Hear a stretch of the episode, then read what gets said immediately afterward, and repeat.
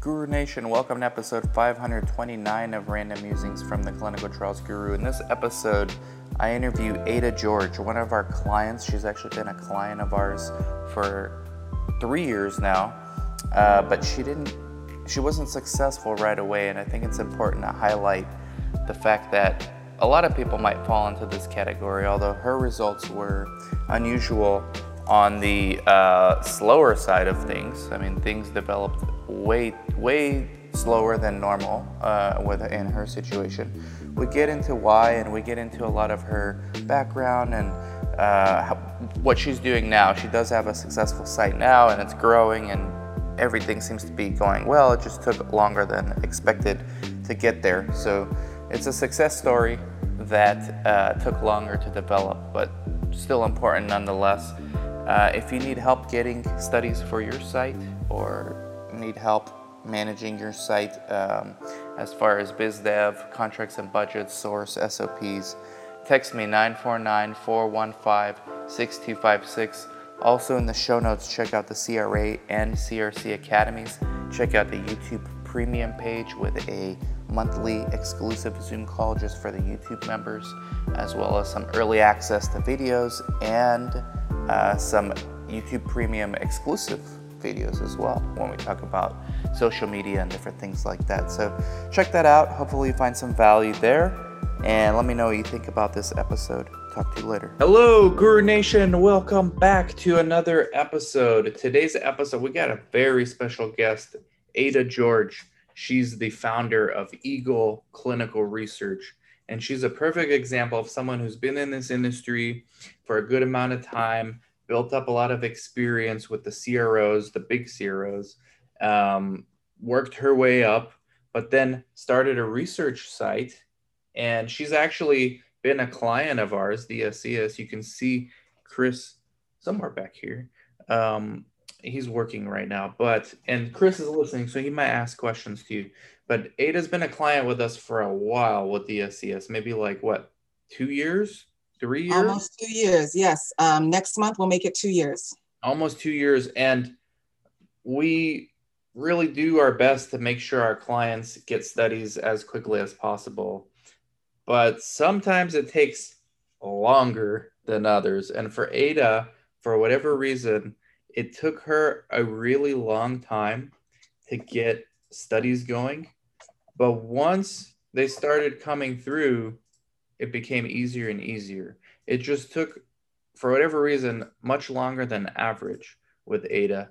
And I remember we had a lot of conversation while we're trying to figure out what's going on. I know Chicago's somewhat competitive. We can talk about that too.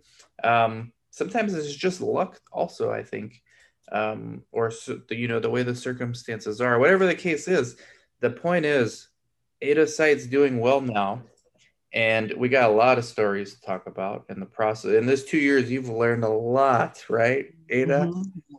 You've learned a lot. So, um, just a client success story that didn't start out very great, and I think it's important to be honest and showcase these stories as well because not everyone's going to be successful within the first three months or four months. Sometimes it's going to take 12 months 16 months, although it's a little bit unusual, but we're going to try to figure out how that happened, what Eagle Research is doing now, how Ada got started in research, and then we got a lot of unfinished business to discuss at the end uh, with a sponsor. It's a cautionary tale. Definitely, July 2018.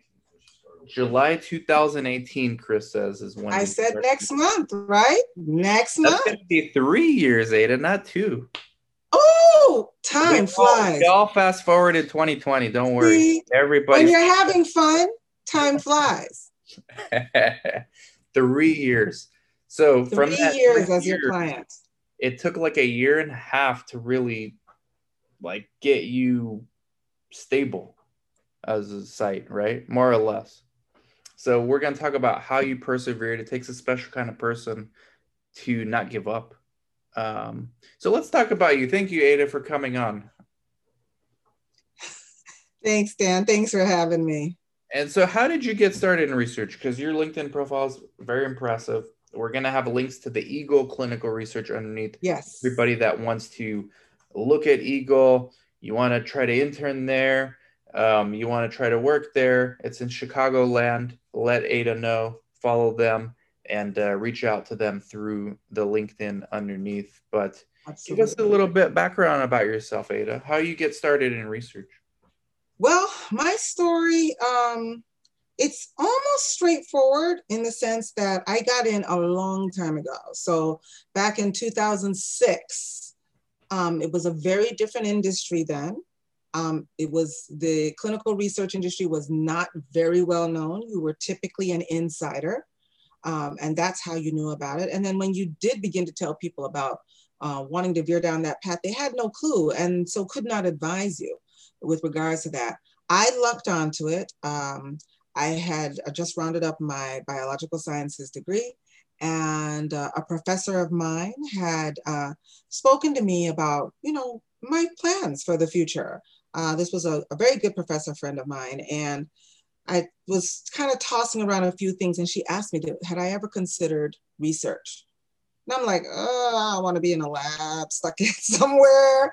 And she's like, oh, no, no, no, no. It's nothing like that. It's there's a vast, vast area of uh, careers you can find within research, everything from regulatory to data to um, uh, quality, and of course, clinical research as we know it. Um, and so I, I, was interested, and she actually um, was friends with an owner of a smaller CRO um, and she said she could introduce me. And so she did. And they, of course, you know, coming from her, being recommended from by her, um, they were willing to bring me on board and train me. Um, and so that's how I trained first um, as a clinical trial assistant in house. And then eventually I started to shadow and monitor other CRAs and eventually became a field CRA myself.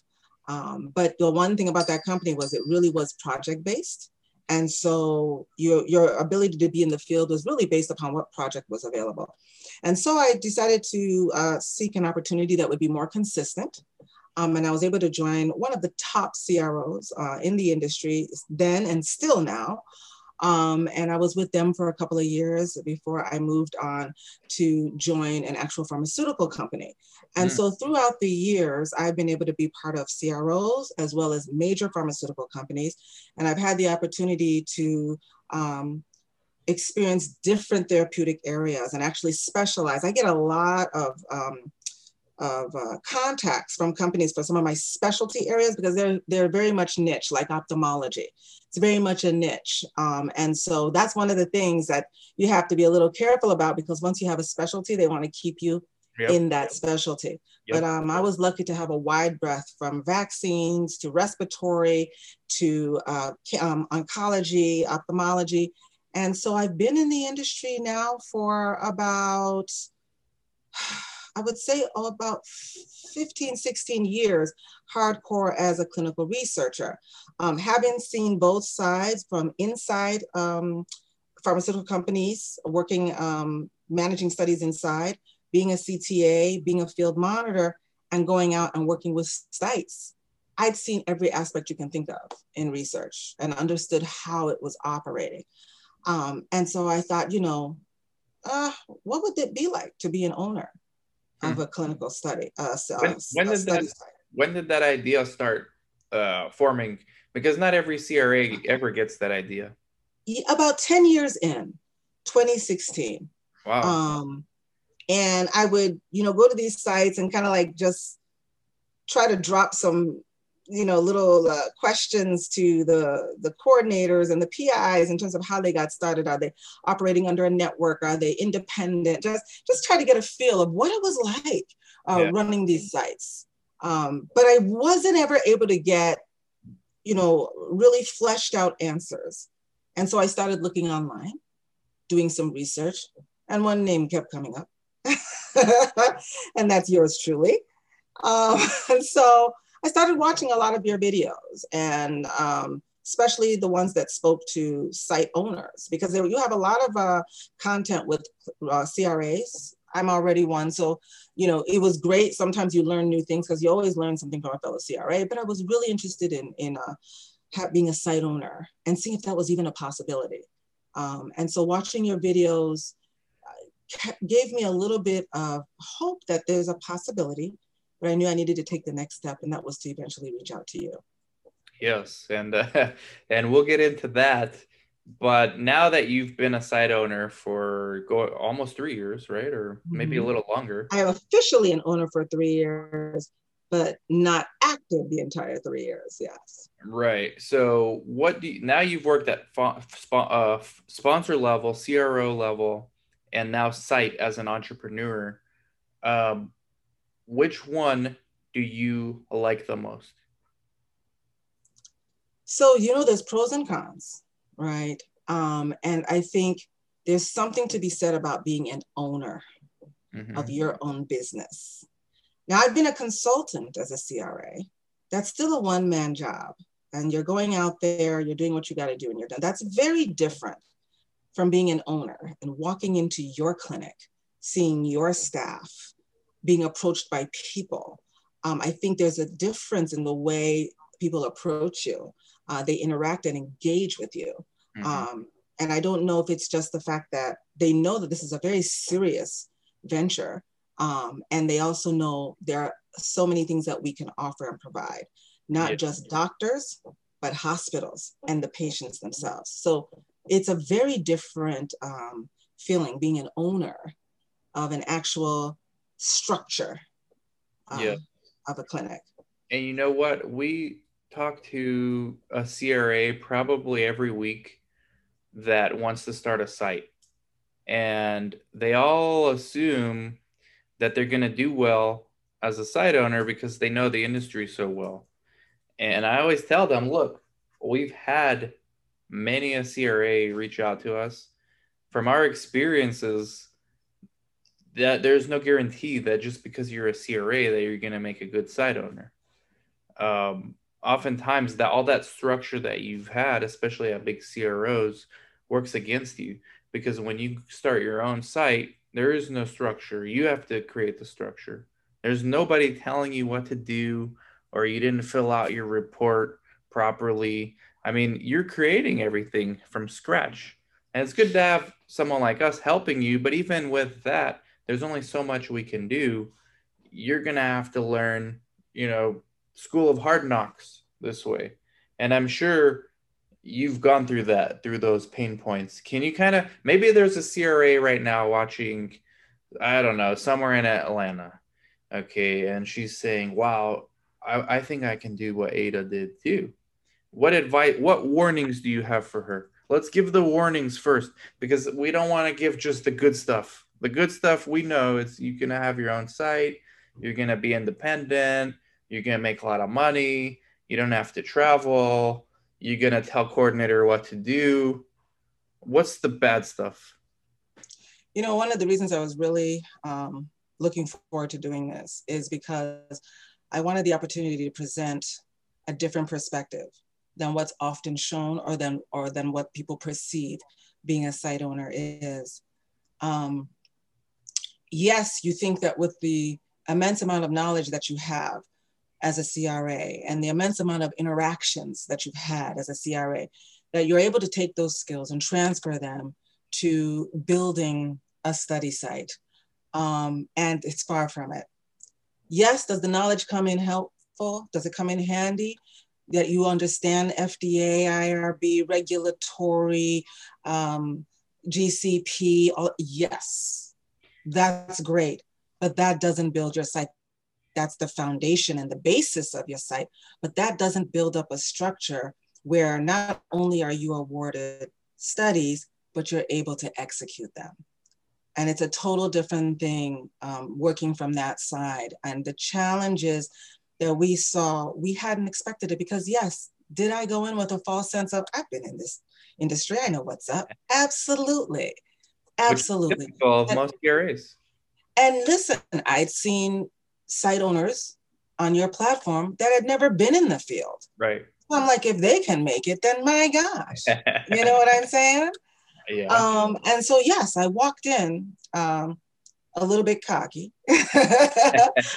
um, and um, after having, of course, um, cons- uh, done some consultancy work with you and and uh, Chris, and you know, you guys walking me through what the process is, just kind of um, reiterating what I'd kind of already picked up from your from your channel.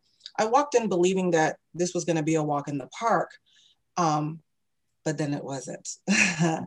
I joined, as you said, uh, uh, under your network in 2018, July, mm-hmm. and I didn't go in by myself. I took a lot of advice from you um, with the different ways to set up. And I decided not to do a standalone on my own, buying all this equipment. I decided to partner with a doctor who had a clinic already. Mm-hmm. So, in terms of that type of investment, I didn't need to worry about that.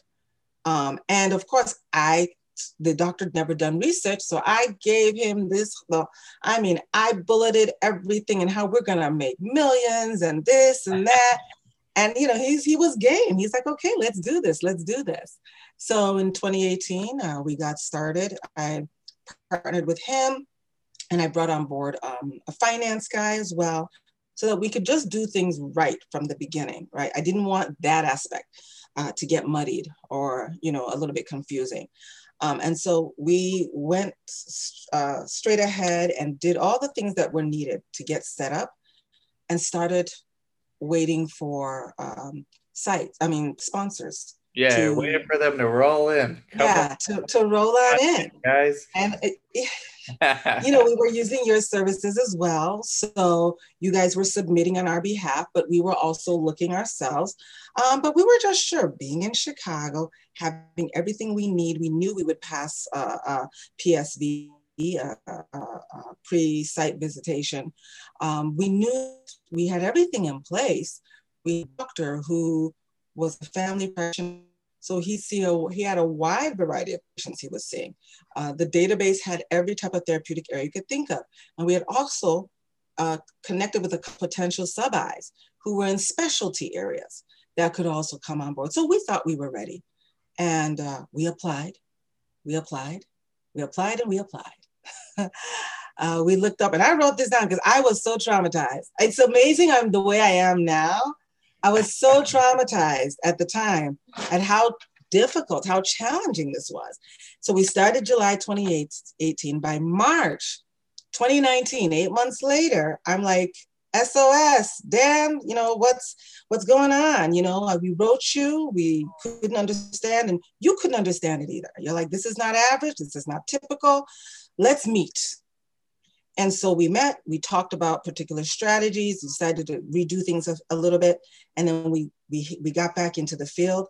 And um, I remember in April, you asked for our PI's resume to make sure highlighting things the way they should be highlighted with regards to his background so they're not over it's a part of sponsors wanting to talk to your PI, right? Um, by 10th month, and no study, uh, we had another meeting and discussed um, these things. This is um, about, yeah, almost a year in. I had asked, so what follow up like with submissions? And you said, you know what? I don't normally do this, but because this is such an odd situation, I'm personally going to make sure I do follow ups. Oh, I forgot um, about that. I did forget about I'm that. I'm sure you did. Uh, wow. Dan is a hands on man. Okay. I don't like to, so, but if I have, if I see, uh, no, no, struggling, you like made it clear. You wanted our success, and that was the big thing to you. You took this very personal, which I appreciated very much. Um, so you started to do the follow ups of submissions and so on, um, and we came close a couple of times. Um, but you know, they didn't go with us. They decided not to go with us. Um, in the meantime, you were making sure we had everything in place, like our SOPs. You would ask questions, are your SOPs in place? Is everybody GCP certified? Like you were on top of making sure, have you done what you need to do? So the time, by the time we get a sponsor, you're ready.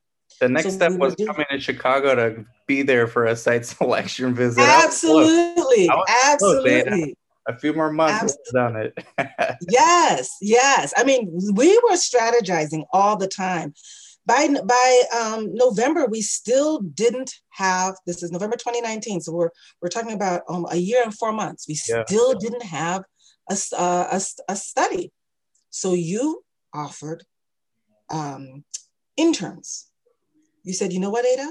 Hmm. We've got students who need the opportunity to have some hands-on exposure. We'll reach out to our network and see if anybody's willing to, you know, also jump in, find uh, studies, do the follow-ups, and just be consistent. Listen, Dan, I don't know, you know, whoever is listening, if you want a cheerleader, Dan is the man.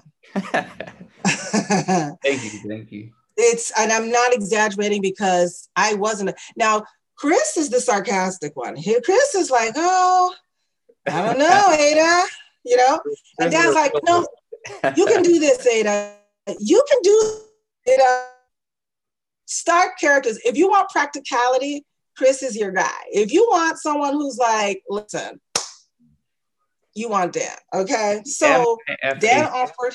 Make it freaking Huh? happen. M I F H is my new acronym. Make it freaking happen. There you go. That's so true. Just That do is so true. That is you. That is absolutely you. Um, so you gave us the um, access to the interns, and by November they were up and running. Uh, January, we this is now January um, 2020. wow. Yes, 2020. So now we are a year and a half in, and no study. Well, what happened was you checked in, we saw what the interns were doing, and uh, Julie was still submitting fast and furiously on our behalf. And in February, basically a year and seven months later, we got the first real interest with the diabetes study in February. We eventually got that study, and then we got a, uh cancer study, a, a database study, um, a few months later after that.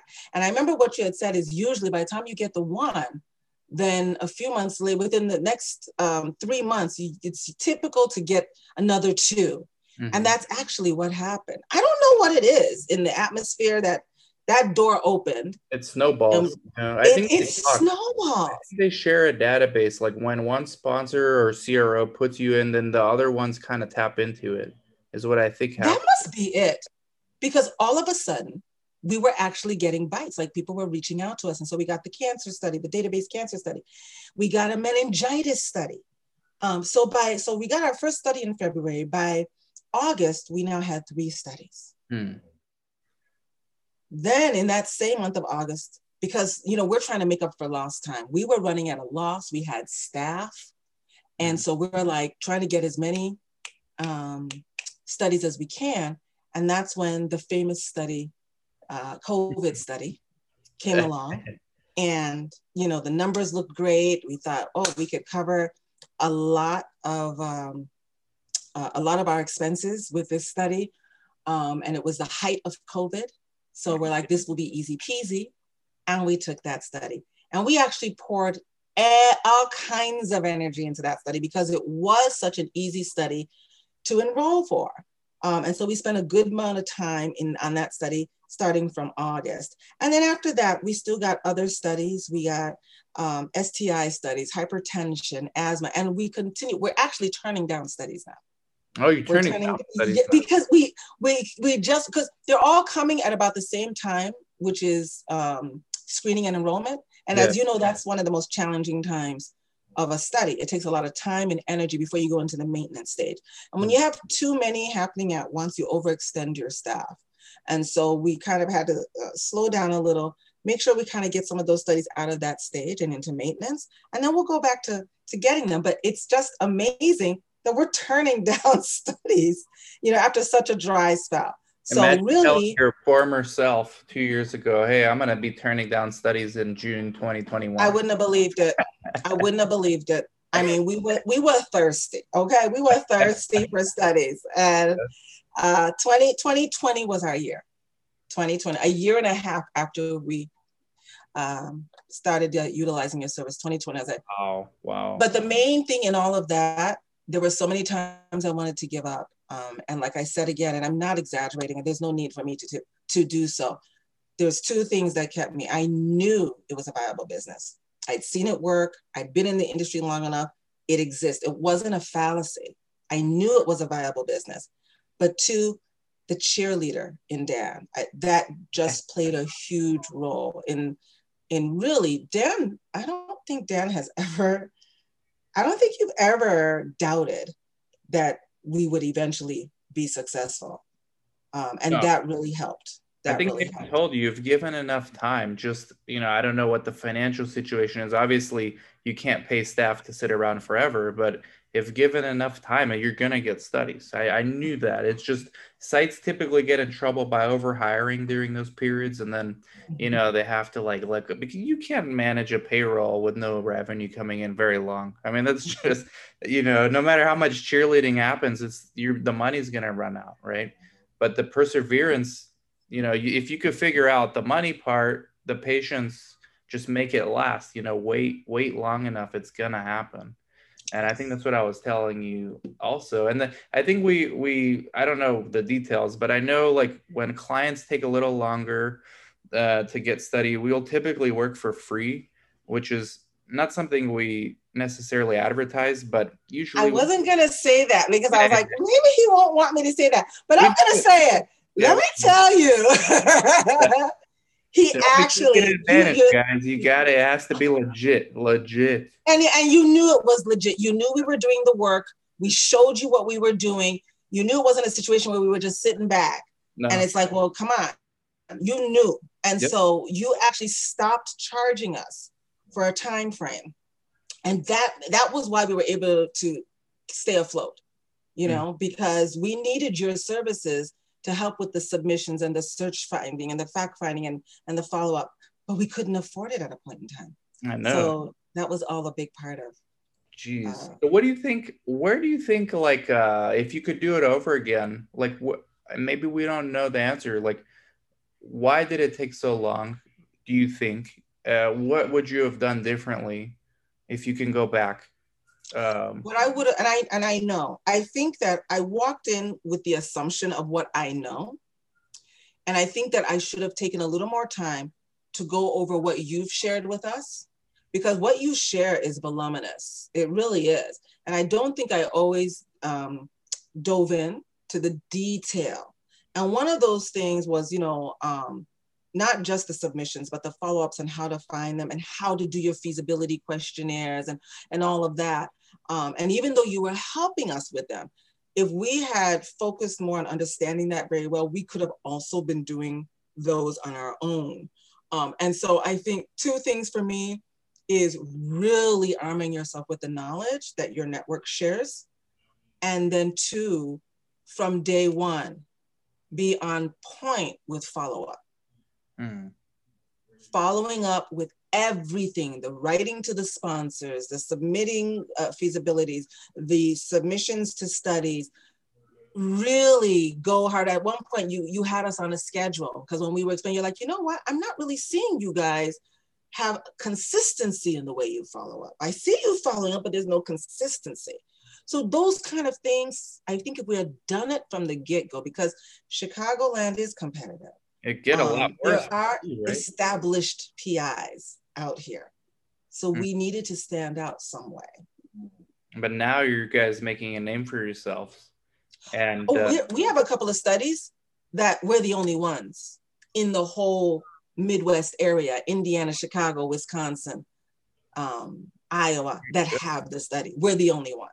There you go. Turning down studies too. So, what's the next step for Eagle? Because it'd be nice to get to the point where you don't have to turn down studies unless you know you actually can't do them well what's the next step for you? Like because now i always tell site owners look and myself too myself included you're you're going to go from one challenge to the next. You're you're going to meet as soon as we're done recording you're going to meet the person who's sitting right here. They're learning how to start a site somewhere in the south. Mm.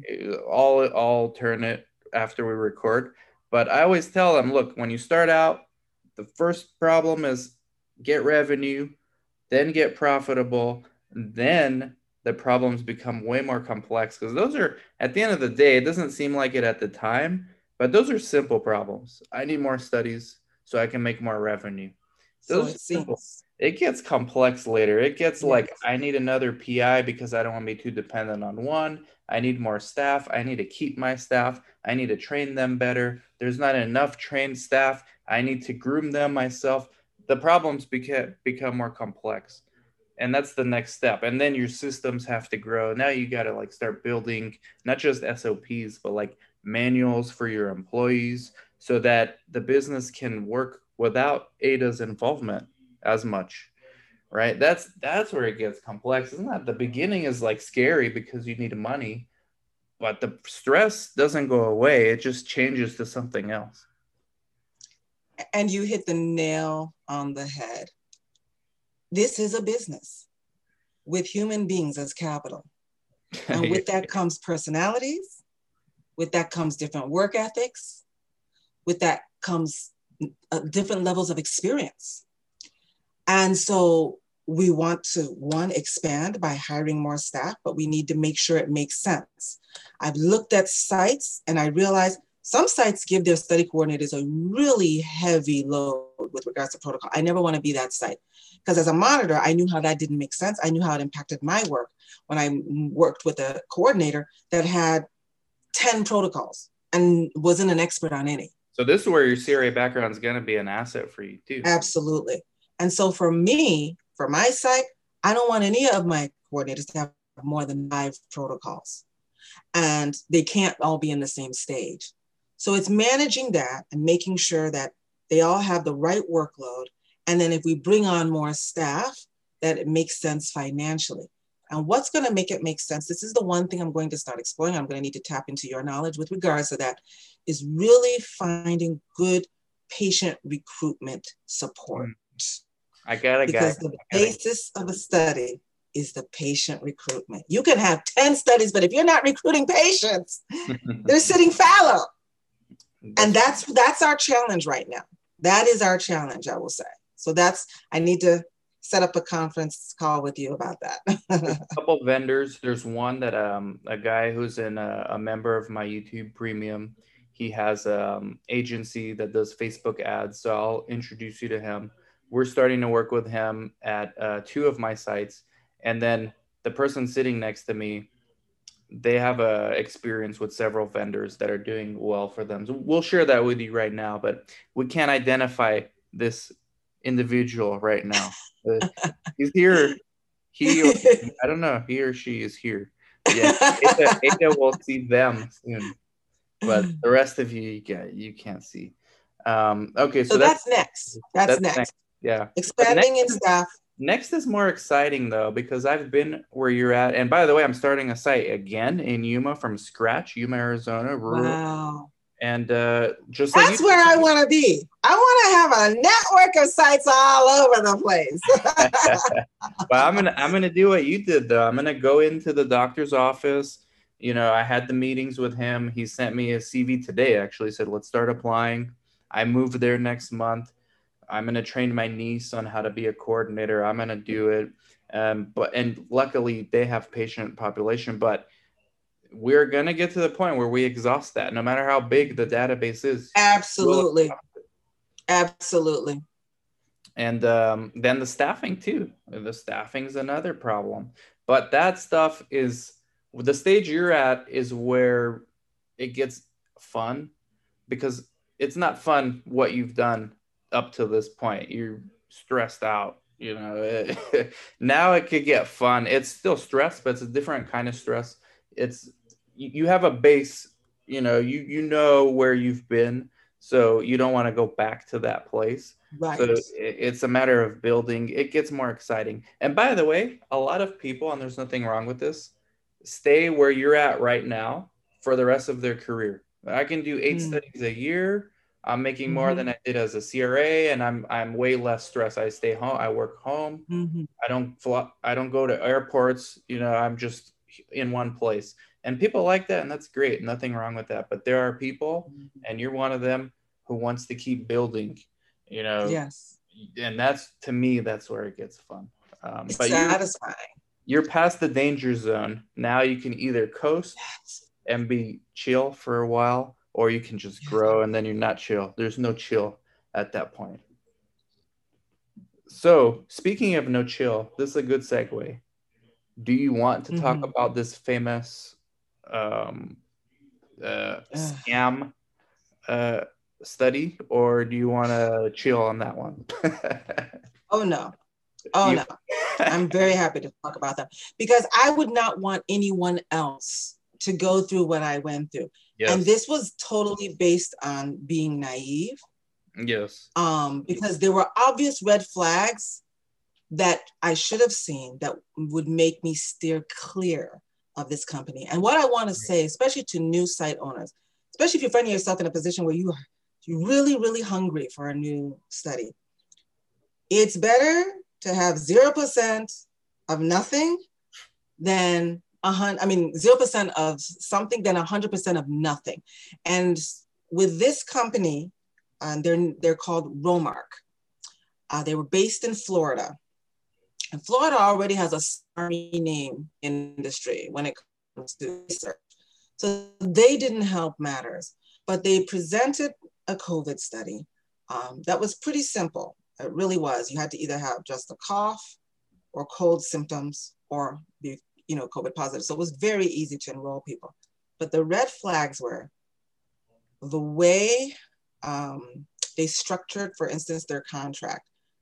You are paying the patients out of your pocket and they're reimbursing you. Each patient in this study, I remember overall for their visits, it's $900 uh, per patient. And we were cutting checks to these patients um, for all of their visits. Um, and the cycle for payment, even though there was a contract in place, was not being honored um, by Romark. Um, not only that, um, the data that they asked us to provide, we would provide it.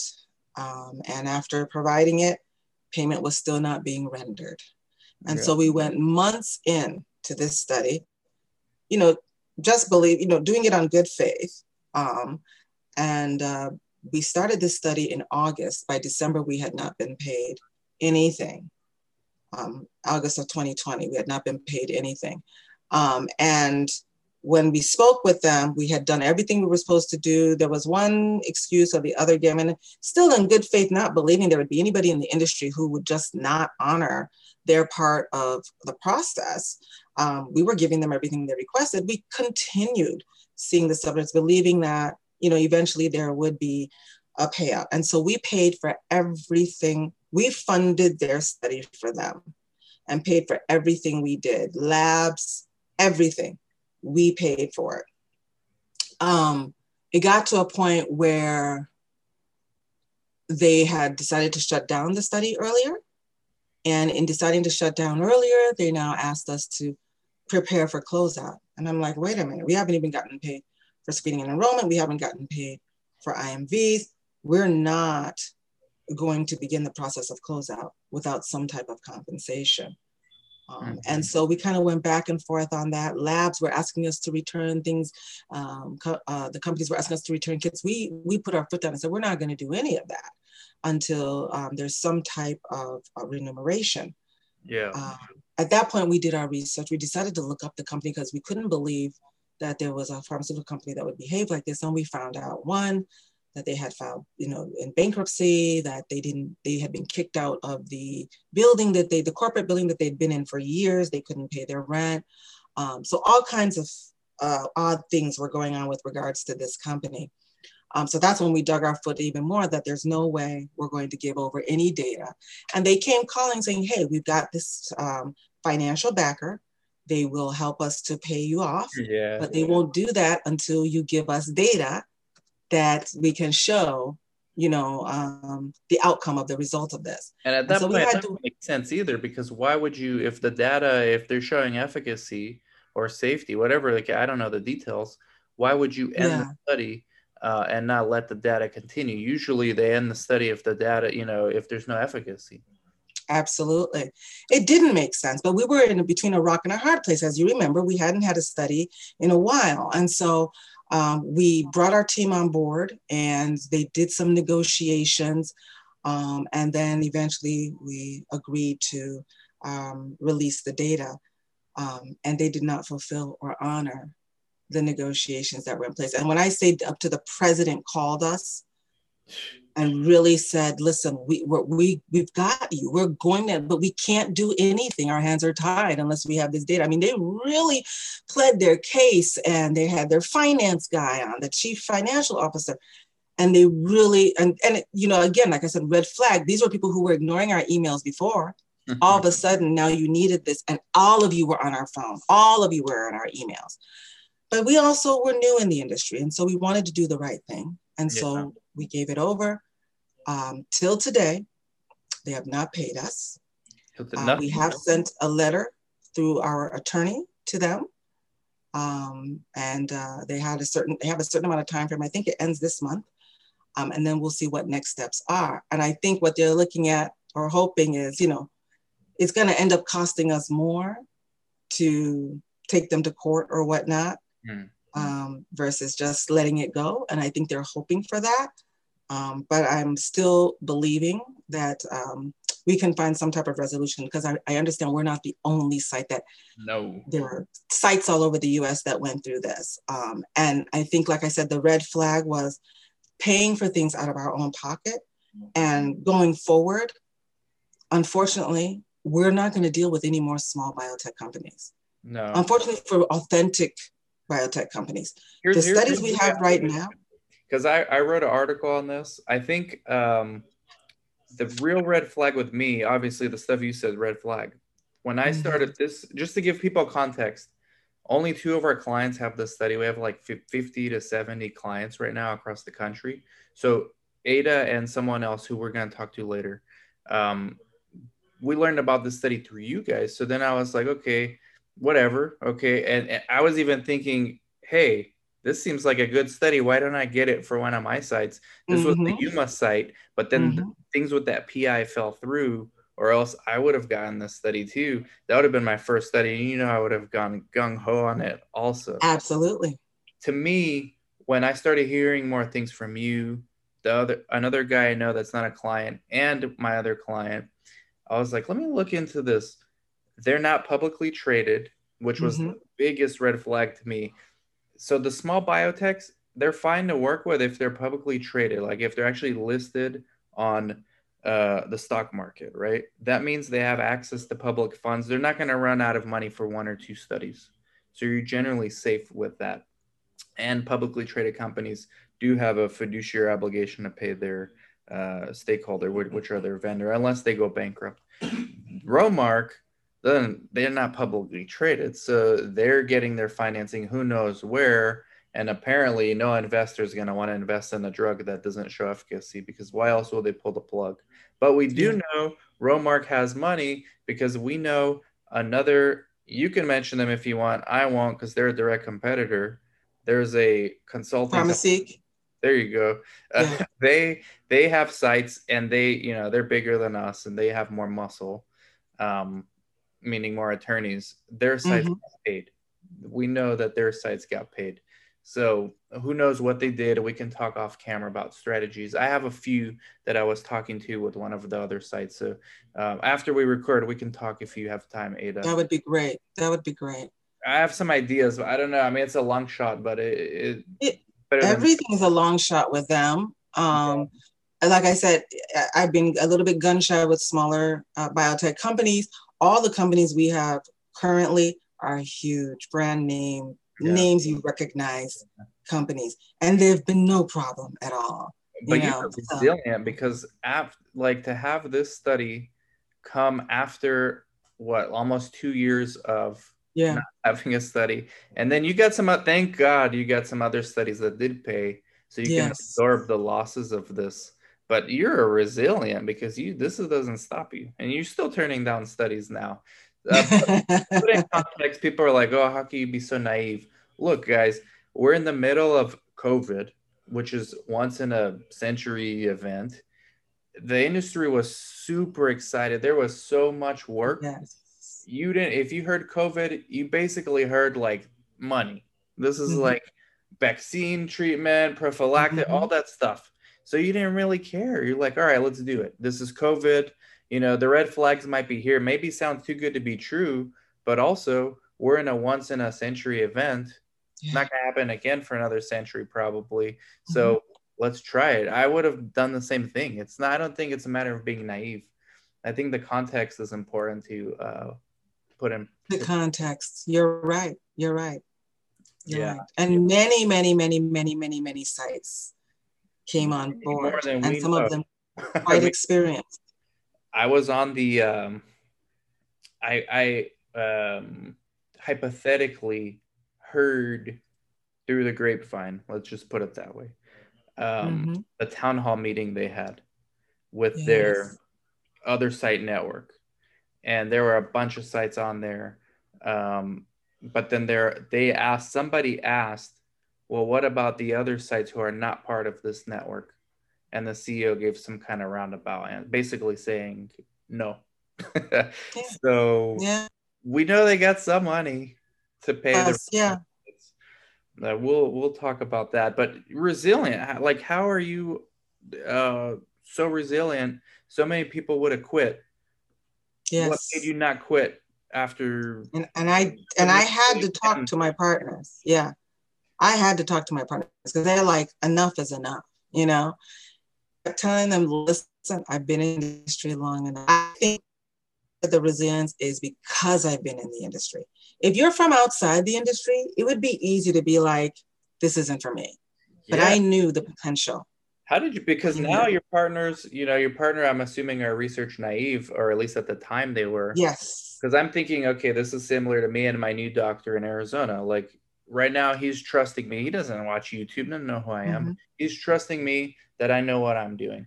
Yes. So if I were to go almost two years with no studies, but I'm just in his office, you know, working, and then I get a study, I, I get like four studies, but one of them doesn't pay. We're actually losing money. yeah. He would be like, Dan, what what are you doing? Now I'm starting to get bad, right? So how did you get past this? You know, it was being able to call the meetings, be transparent with the team about what has occurred, but also balance it out with the fact that we have these other amazing studies and we have the opportunity to make up for our losses here. The good thing, like I said, was we didn't go out and rent a standalone building and buy equipment and all of those. So we were blessed to have a bit of a cushion in terms of expenses, overheads, because it was a clinic anyway. It was where he was seeing patients anyway. Those bills were getting paid anyway. You know, so the office space he gave me in there, it was being paid for anyway. Yeah. So it wasn't really taking a lot of money out of his pocket. Although, as partners, we came up with money that we fronted, Mhm. and that was the money that was used to pay out these people at uh, for the yeah for the Romark study. So unfortunately, that occurred, but luckily we had the other studies that were able to help us um, uh, even out the amount of uh, um, damage that occurred as a result. So we didn't have to go to each other and say, bring out more money and invest. We didn't have to because the other studies were able to make up for that. That shows you how the studies are worth it in the end because you got basically four studies that are not only not only paying for themselves and enough profit for the last two years of of not doing anything, but also absorbing the tremendous losses from this Romark disaster, Correct. right? So that It's still a big old red line in our spreadsheet. It's a red line. it's a good uh, tax we're believing. We're believing. It's a good tax write-off if nothing else. But man, that's just it's not over, Ada. We still got a fighter's chance. I got some ideas. That's right. You're not alone. There's right. I know two other actually, here's the thing. You and our other client, okay, that's the ones I talked to. But there was another random person on YouTube after I wrote the article, and he said he has a site. If you're watching this, um, reach out to me because I forgot who you were because I don't know him. But he said he's willing to group a bunch of sites together. Also, I don't know if I sent an email Awesome. the time, but yeah, there's a, there's others out there that we don't even know that we're in. So if we're involved with Romark, reach out to me, and I'll put a group together. I'm not getting involved legally, but I'm gonna help you guys network with one another so you can so you can pursue um, you know what you got to do. At least get something back. And this again goes to back up what I'm saying to everyone listening is that Dan takes this very personal. I don't think it's about the money for him. I mean, he has his own sites, lots of them, and he's generating income from those. But he really does want to see our success. And you can imagine a situation that he's not technically involved in, and yet he wants to be a connector and make sure, you know, that there's some type of resolution. So just appreciate you all the time, Dan. Yeah, thank you, thank you. Yeah, absolutely. If we have one, one or two clients involved or more, obviously, um, we gotta do what we can to help you guys out. Um, so we'll definitely talk. But Ada, what an amazing story! I mean, it's like a soap opera from the a telenovela. telenovela. Um, geez, and the best is yet to come. I think you guys are gonna have a bright future with the Eagle, and we we have the LinkedIn link underneath the show notes. If you're listening, it's on the show notes. If you're on YouTube, it's underneath the video, so you can check out Eagle, connect with Ada, um, and then we'll do we'll do a uh, you know a follow up in a year Absolutely. or so to see how you've been Absolutely. growing. What are your plans for the future? Like what what are uh, for the next two years? You know, like I said, well, we're at six figures now. At least we're operating at six figures, and I want to get into the seven figure range. So that's expansion, and we're looking forward to doing that.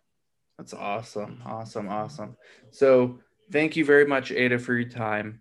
Yeah, we thank really you. appreciate it. It's good to showcase stories like this that you're a success story, but it you took the the scenic view. took, right. the toll road, the express lane. You took the. You were stuck in heavy traffic. Sig alerts everywhere. Um, That's but right. you made you made it through, and now it's just now it's just starting. Now it's just starting, yeah. and chances are there won't be another Romark in your career because oh, never dealt with. I'll I'll see them a mile off. Trust me. yeah, we will. We will. The only potential risk is if there's another biotech bubble burst, like it happened in 07. Oh. I remember a biotech's they all because the biotech bubble and then the huge great uh, not not great recession what's it called? The last great recession whatever it was in 7 mm-hmm. the biotech bubble popped along with everything else. And right housing market and everything house, yeah, yeah. subprime. A lot of those biotechs went bankrupt and didn't pay sites. Luckily i was not a site that didn't get paid but i know i knew of sites back then. So this is something that can potentially reoccur in the case of Romark, that's not the case. They're doing this in an environment where money is plentiful. Mm-hmm. So this is different. this is a different oh, yeah. case. They're a special oh, yeah. breed altogether. Very, uh, very. But we very look forward to more uh, interviews with you, and um, absolutely, I, I really appreciate it. Thank you. Thank you for having. Me. Thank you for allowing me to share my story and the, my perspective um, because sometimes people don't want that out there. So that's you know allows for transparency. So people really do know what they're getting into and and and take the time to really do their research. So they're ready for things like any type of pitfalls that I ran into. Mm-hmm. Absolutely. Thank you very much, Ada. Thank you everybody for watching, listening, especially my live audience member here. He's here, he's here eating popcorn and watching. Right? Uh, thank you guys. Talk to you later. Bye bye.